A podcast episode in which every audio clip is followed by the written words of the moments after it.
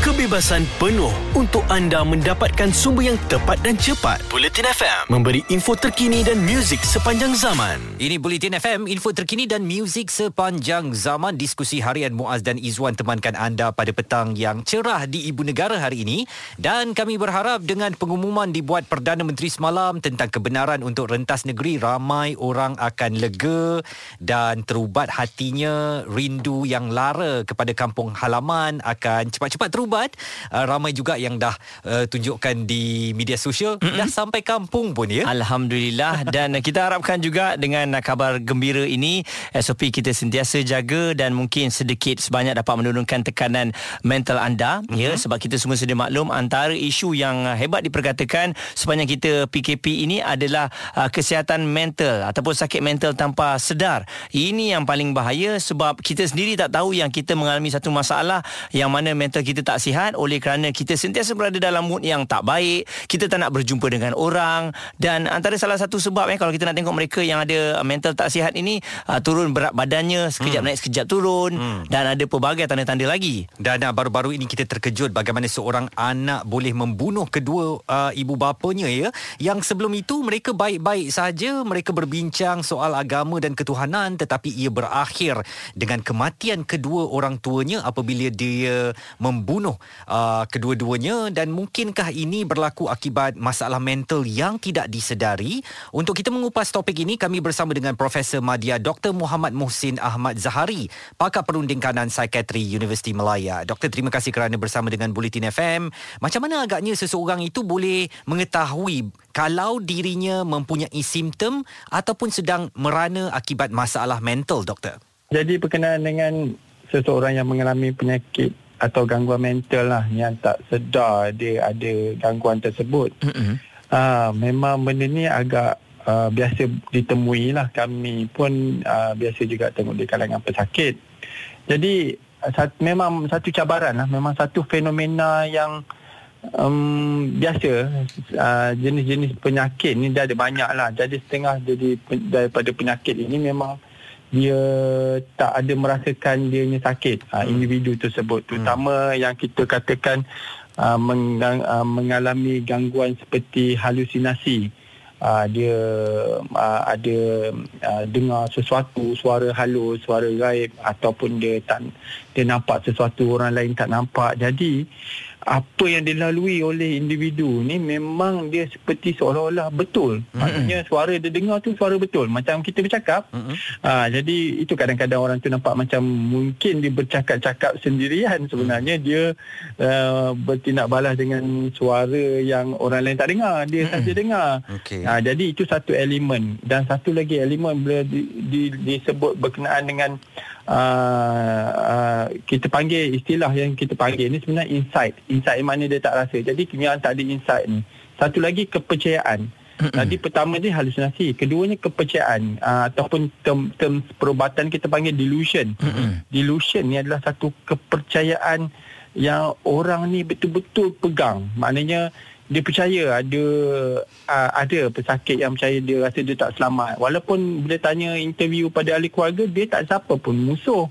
Tetapi dia mempercayai bahawa uh, persekitarannya kurang selamat ataupun uh, dia rasa terancam. Jadi ini dua fenomena utama bila disebut pasal seorang yang mengalami uh, gangguan uh, penyakit mental dan dia tidak dapat merasakan uh, ke, ke apa tu rasa tak normal ke, terhadap situasi itu. Mm-hmm. Uh, jadi kadang-kadang ada juga masalahnya uh, uh, dia kalau dia dapat merasakan benda ni betul uh, memang adalah satu uh, bentuk penyakit ataupun ada satu perkara yang memang tidak benar langsung contohnya halusinasi tadi uh, itu uh, kadang-kadang boleh wujud juga tetapi uh, biasanya kena orang ber, bila dia bercerita dengan orang luar lah. Bila bercerita mm-hmm. dengan keluarga ke kawan ke ah nanti adalah feedback pada kawan dan keluarga. Kata eh mana ada? Kamu mana ada musuh? Mm-hmm. kamu mm-hmm. tak ada siapa pun cakap kan? Ha, jadi uh, dia boleh bagi feedback dari situlah jadi kadang-kadang mereka ni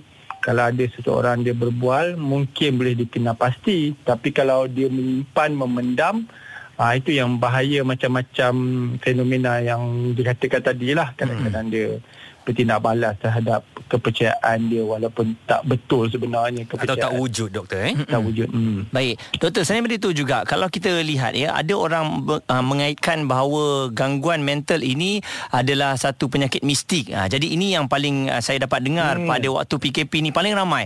Jadi bila uh, bercakap sendiri ada benda berbisik, uh, dia mula mulalah ni ada orang buat, uh, kita merasakan hmm. ada benda yang dihantar. Jadi yeah. bagaimana doktor? Benda ni memang dia antara satu sama lain berkaitan kan? Jadi kita tak hmm. tahu nak pergi ke mana satu channel tradisional ataupun channel yang betul-betul doktor.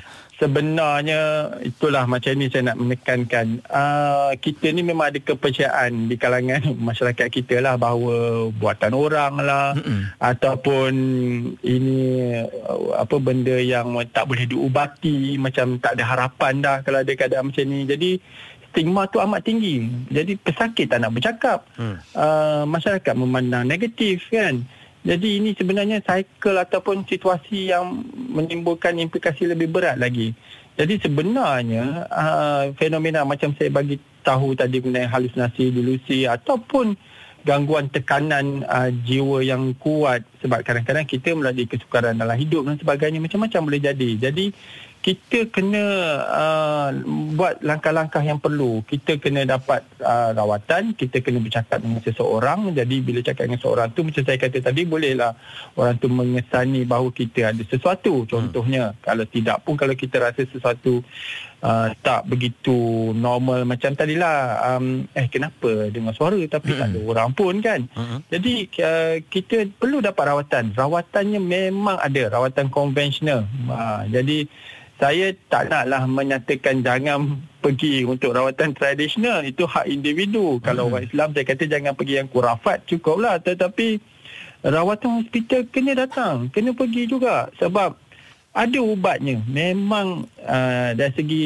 saya, saya cakap proses perawatan macam halusinasi delusi tadi um, dari segi saya pada hari-hari saya jumpa nak kata susah sangat tak. Boleh dirawat boleh dikurangkan. Uh, bukan satu situasi yang kita kata tak ada rawatan ubat-ubatan ataupun dari sudut psikologinya. Hmm. ada ubatnya. Jadi um, saya menekankan uh, perlu dapat rawatan konvensional tet- uh, tetapi juga itulah saya kata tadi um, kalau mungkin ahli keluarga kadang-kadang pengaruh keluarga pengaruh orang lain kan rakan-rakan kan. Jadi tak nak pergi ke hospital nanti takut nanti kena label dan macam-macam itu satu cabaran tadi cabaran yang saya kata apa stigma tadi kan Baik. tetapi kalau tak didapat rawatan itu yang boleh mem- memberi keadaan yang lebih serius sama ada kepada diri sendiri membahayakan diri sendiri um, boleh um, um, menamatkan riwayat sendiri juga uh-huh. dan juga kita dia uh, apa individu tu boleh berbahaya kepada orang lain. Uh, jadi jangan dipandang ringan lah kalau ada perlakuan atau keadaan yang tidak begitu biasa contoh ataupun tak begitu normal cakap sendirian ke ataupun seseorang tu kata dia dengar suara-suara macam itu ataupun kepercayaannya yang uh, bukan-bukan tadi. Hmm. Uh, selain daripada cakap sendiri dan juga hmm. mendengar suara, sekejap lagi saya nak tanyakan kepada doktor apakah lagi simptom-simptom awal yang boleh dikenal pasti oleh seseorang yang memiliki masalah mental ini dan apakah hmm. uh, bagaimana caranya kita nak membuang stigma di dalam kalangan masyarakat kita bahawa bertemu dengan dengan psikiatri itu sesuatu yang patut dielakkan kerana ah, ni gila lah ni. Sebab jumpa psikiatri kan bagaimana kita mm-hmm. boleh memperbetulkan persepsi itu. Sekejap saja lagi terus bersama kami Bulletin FM info terkini dan muzik sepanjang zaman. Jelas dan terperinci supaya anda tidak ketinggalan Bulletin FM info terkini dan muzik sepanjang zaman. Bulletin FM, info terkini dan muzik sepanjang zaman. Hari ini 11 Oktober 2021. Selamat merentas negeri kepada anda semua. Berhati-hati uh-huh. apabila memandu dan sila jaga SOP. Dan semalam sebenarnya adalah uh, sambutan World Mental Health Day. Ya. Dan ini memang antara isu yang telah pun dibawakan. Begitu juga dengan YBKJ apabila ditanya bagaimana memegang satu jawatan yang begitu orang kata disebut-sebut.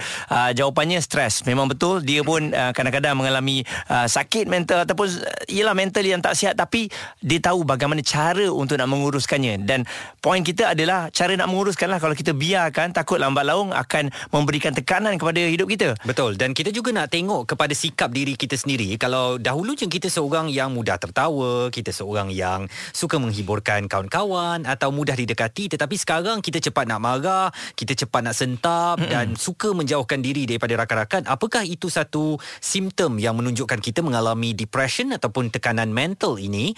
Ah, dan kita masih lagi terus bersama dengan Profesor Madya Dr. Muhammad Musin Ahmad Zahari. Beliau adalah pakar perunding kanan psikiatri di Universiti Melaya. Doktor tadi ah, saya nak tanyakan kepada doktor simptom-simptom yang perlu diteliti oleh setiap individu bagi memastikan bahawa dirinya betul-betul bebas daripada gejala uh, mengalami masalah mental ini dan kalau dah ada bunga-bunga dia tu apa yang harus uh, dia lakukan Tadi kalau nak tanya berkenaan Tadi dah senarai Tadi macam dah cantik lah. Memang kalau perubahan sikap tu Contohnya kita seorang yang uh, Senang bercakap dengan orang Kita orang yang ramah Tiba-tiba kita menjadi pendiam hmm. Kita uh, apa Mengasingkan diri kan Menyendiri. Jadi ini kadang-kadang tanda-tanda juga. Jadi dia boleh salah satulah Kita selalunya kita tak meriah sangat dengan orang kan tak ceria tak apa kan macam mana kita bukan jenis yang suka bersosial tapi hmm. tiba-tiba kita bersosial. Mungkin juga ada juga simptom-simptom hmm. yang di situ. Jadi yang paling penting di sini perubahan uh, tingkah laku kita tu uh, sama ada kita sendiri boleh rasa selalu aku macam ni tapi sekarang aku dah jadi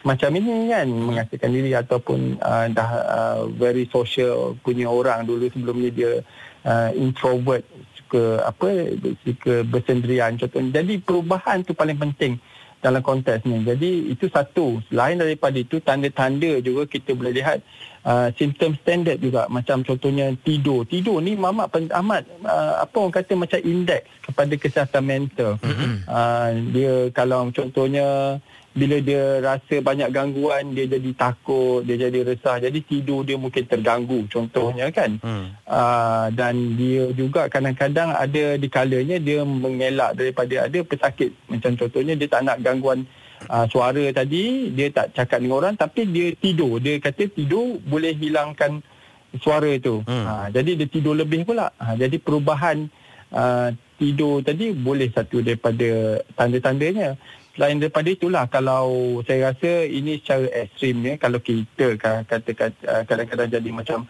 uh, cepat jadi uh, baran marah dan sebagainya ini berkemungkinan juga uh, tanda-tanda ada sesuatu yang tak kena dalam diri kita. Jadi hmm. bila disebut pasal uh, uh, penyakit mental tadi Uh, itu sebenarnya satu apa orang kata uh, uh, uh, dia punya uh, garis ukur. Sebelum penyakit mental tu dia ada mengang- mungkin mengalami gangguan. Banyak orang ada gangguan mental mm-hmm. contohnya stres yang banyak uh, macam cakap contoh tadi katakan uh, yang YB menteri contohnya kan mm-hmm. dia uh, banyak perkara kena fikir kan mesti ada stres mana ada Betul. dalam keadaan tu jadi stres tu kadang satu motivasi juga uh, tapi kalau berlebihan tak boleh dikelolakan sehingga kita tak boleh menumpu perhatian dan membuat satu-satu aktiviti kita dengan macam sebelum kita boleh kerja kita boleh berinteraksi tapi sekarang dah tak boleh itu mungkin uh, itu dah kena kena uh, buat uh, penilaian. Hmm. Uh, dan satu lagi tadi berkenaan dengan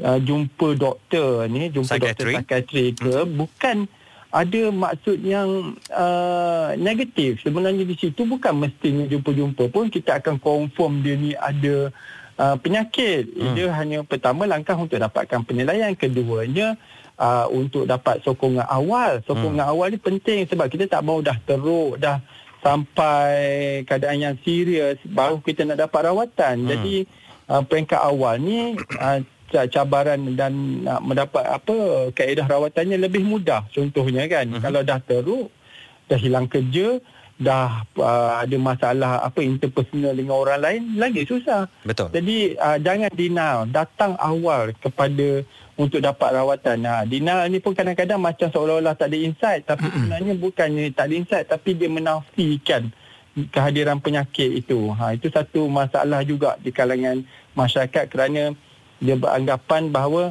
ini tak ada apa ini perkara kecil saja nanti, nanti akan hilanglah masalah ini contohnya Mm-mm. tapi kalau dah berlarutan uh, kita tak boleh dina kena dapatkan bantuan Baik doktor, uh, secara ringkasnya bagaimana nak cari jalan keluar untuk mengalami ataupun menghindari masalah ni doktor sebab kita ni hanya cakap saja senang tapi orang yang mengalaminya tu nak keluar ya. nampak senang tapi hmm. sukar untuk nak keluar daripada perkara ni senang je jumpa dengan orang kita boleh happy insyaallah jumpa dengan betul, orang betul. yang tersayang kita boleh happy betul. tapi masih lagi tak berjaya untuk keluar daripada hmm. tersebut. Ha, jadi kalau uh, yang lebih penting sebenarnya kalau boleh kita elak kita elak lah maksudnya elak daripada mendapatkan risiko. Contohnya ada gaya hidup sihat uh, ada apa buat exercise ha, uh, dan uh, kemudian kita selalu uh, berkongsi menjadi satu tabiat kita berkongsi kalau kita ada masalah dengan uh, orang yang boleh dipercayai orang yang tersayang kan. Hmm. jadi ini ini mengurangkan bebanan mental kita lah dalam uh, apa dari masa ke semasa. Tetapi kalau uh, bebanan tu uh, tekanan tu terlalu kuat kita ras, rasanya kena dapat bantuan cara khusus lah. Macam kaunselor ataupun uh, uh, mungkin talian bantuan pun boleh yang banyak sekarang ni kan semenjak ada covid ini jadi uh, ke, kerana apabila kita keluarkan tekanan orang lain dapat uh, apa dapat berkongsi sama dan mengurangkan tekanan kita. Keduanya jika mungkin keadaan yang kita lalui itu serius dia mungkin boleh uh, menyarankan bantuan yang lebih khusus lagi untuk um, pergi ke hospital dan sebagainya. Uh, jadi ini uh, langkah yang boleh diambil. Dan kalau takut jumpa psikiatris tu jumpalah doktor mana-mana atau kaunselor mana-mana pun boleh lah sebenarnya Baik. yang bertauliah. Ya itu dia Profesor Madya Dr. Muhammad Muhsin Ahmad Zahari, pakar perunding kanan psikiatri Universiti Melaya, bercakap tentang kesedaran kepada setiap individu untuk mengenal pasti dirinya bebas dari sebarang masalah mental. Dalam tinjau rakyat, kami akan terus berikan peluang kepada anda untuk berkongsikan bagaimana mungkin anda keluar daripada permasalahan ini dan mungkin anda sendiri uh, bersama dengan ahli keluarga ada uh, menghidapi ataupun kesihatan mental anda terjejas. Uh-huh. Uh, jadi kita akan buka talian untuk anda hubungi. Terus bersama kami, Bulletin FM info terkini dan muzik sepanjang zaman. Ada kepentingan anda di sini untuk mendapatkan berita secara tepat dan pantas. Dua anggota polis maut bertindak atau berlakon sebagai bangsa yang perlu diselamatkan. Operasi mencari dan menyelamat SAR. Bulletin FM, info terkini dan muzik sepanjang zaman. Bulletin FM, info terkini dan muzik sepanjang zaman. Selamat petang kepada anda yang dengarkan diskusi harian Muaz dan juga Izwan. Dan hari ini boleh merentas negeri. Terus apa tu SOP yang telah pun ditetapkan. Pelitup muka tu jangan kita lupa sama sekali.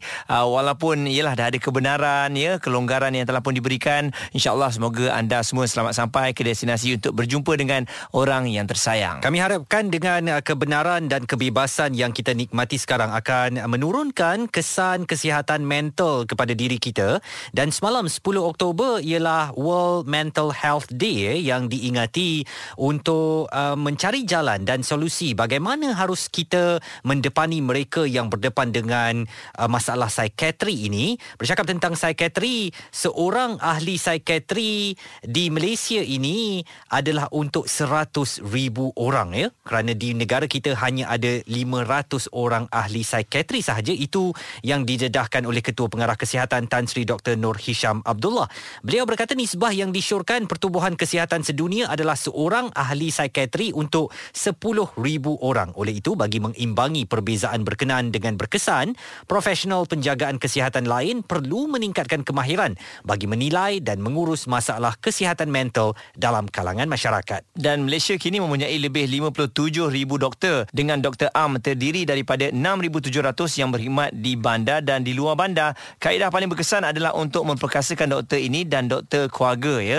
Jadi kalau kita lihat pada angkanya memang sangat jauh mm-hmm. dan uh, mungkin itu kita tak tolak lagi antara rakyat Malaysia yang menolak untuk berjumpa dengan psikiatri ni sebab mereka merasakan kalau berjumpa dengan mereka dengan ahli psikiatri ini mungkin kita rasa macam kita sakit. Betul. Jadi itu antara masalahnya macam mana kita nak bawa ahli keluarga kita rakan-rakan kita untuk berjumpa dengan pakar bagi membantu mereka menguruskan uh, mungkin masalah mental. Masalah mental ni yang paling kita takut adalah yang tak sedar. Hmm. ya yang tak sedar. Kita tak boleh tidur malam. Kita punya berat badan turun dan juga naik. Kita suka bersendirian. Kita asyik memikirkan mengenai hidup dan mati yang terlampau. Hmm. jadi itu mungkin antara tanda-tanda awal. Apakah anda juga memiliki tanda-tanda begini? Mungkin boleh kongsikan dengan kami. Atau anda yang mungkin pernah bertemu dengan psikiatri dan nak menggambarkan apa yang berlaku supaya dapat dijadikan satu gambaran eh kepada kita semua bahawa berjumpa dengan psikiatri itu bukan bermaksud kita mengalami masalah gila hmm. Ataupun sakit jiwa. Uh, tetapi sekadar satu platform untuk kita meluahkan apa yang terbuku di hati kita kerana dalam dunia ini memang elok kalau orang mendengarkan masalah-masalah kita ya. Dan kita boleh menjadi seorang pendengar yang baik itu pun sudah dikira cukup membantu. Kami nak dengar cerita anda tentang masalah mental ini. Talian kami 0377225656 atau WhatsApp 0172765656 kita bincangkan di Bulletin FM info terkini dan muzik sepanjang zaman. Bulletin FM, terkini, relevan dan penting untuk anda. Info terkini dan muzik sepanjang zaman. Bulletin FM. Ini Bulletin FM, info terkini dan muzik sepanjang zaman. Dalam tinjau rakyat di diskusi harian Muaz dan Izzuan, cadangan dan saranan anda kepada kerajaan dan masyarakat untuk meningkatkan tahap kesihatan mental di negara kita. Apakah kerajaan wajar memperbanyakkan taman-taman awam supaya ada ruang untuk masyarakat mengurangkan risiko mendapat jangkitan uh, penyakit-penyakit yang biasa kita dapat daripada jangkitan ataupun untuk kesihatan mental kita sendiri? Mungkin kalau kalau taman-taman awam tu saya rasa dah banyak dah yang berada di Malaysia ni ataupun mungkin kalau tak ada taman ada banyak je lokasi-lokasi yang boleh kita keluar untuk kita nak beriadah ni. Mm-hmm. Persoalannya adakah diri kita ni membuka ruang untuk kita nak pergi beriadah dan kita semua sudah maklum bahawa setiap daripada kita pun lain ceritanya ada yang bekerja um, balik pagi, ada yang kerja balik malam, mm. ada yang kerja tu langsung tak ada masa Izwan. Betul. Dan kami juga tanyakan soalan ini di Twitter @bulletinfm ya. Kami dah mendapat beberapa respon antaranya daripada Siti cuti katanya kerja tetap kerja tapi kesihatan diri sendiri kenalah jaga. Kerja terlalu kuat pun tak bagus untuk mental and badan kau juga. Bila dah overwork it will lead to be stressful. Cepat penat malas. Faham sebab bila dah kerja mentality kita set nak balik rumah dan rehat sahaja. Dan Alia pula katanya selalulah bertanya tentang kesihatan mental orang lain ya. Okey ke tidak? Tapi diri kita pun kena jaga tau. Sebab uh, an awareness tentang kesihatan mental ini memang bermula dari rumah dan society. Kalau tak ada yang gerakkan, maka tiadalah awareness untuk kesihatan mental. Syah menulis, even dah bekerja pun kena jaga mental health. I hope someday diwajibkan cuti Jumaat, Sabtu dan Ahad. Wow, yang ni saya sokong ya. Dua hari bercuti serius sekejap bagi saya. Boleh bagi kesan kepada mental juga tu. Dulu saya ada anxiety semasa bawa kereta dan ada orang beritahu saya ada masalah kesihatan mental. Alhamdulillah dah makin elok. Dan N pula katanya korang nak merentas balik kampung ke melancong pergi ke kesihatan mental kita pun kena jaga juga.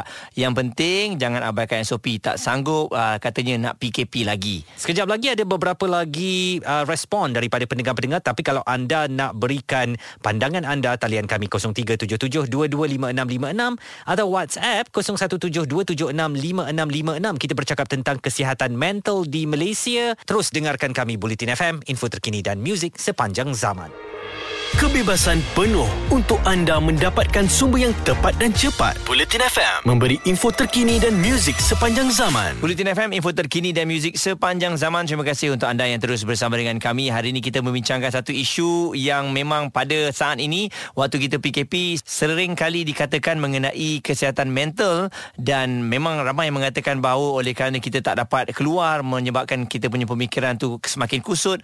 Apatah lagi apabila kita telah pun dibuang kerja, hmm. kerja yang tidak menentu dan saya dapat rasakan bahawa dalam kehidupan kita sebagai seorang lelaki sebagai seorang ketua keluarga ni apabila kita dibuang kerja ni kita tak ada gaji itulah antara perkara yang paling sukar untuk kita nak menangani. Betul. Dan kalau kita pendam kita simpan dalam diri kita sendiri kadang-kadang boleh memakan diri ya.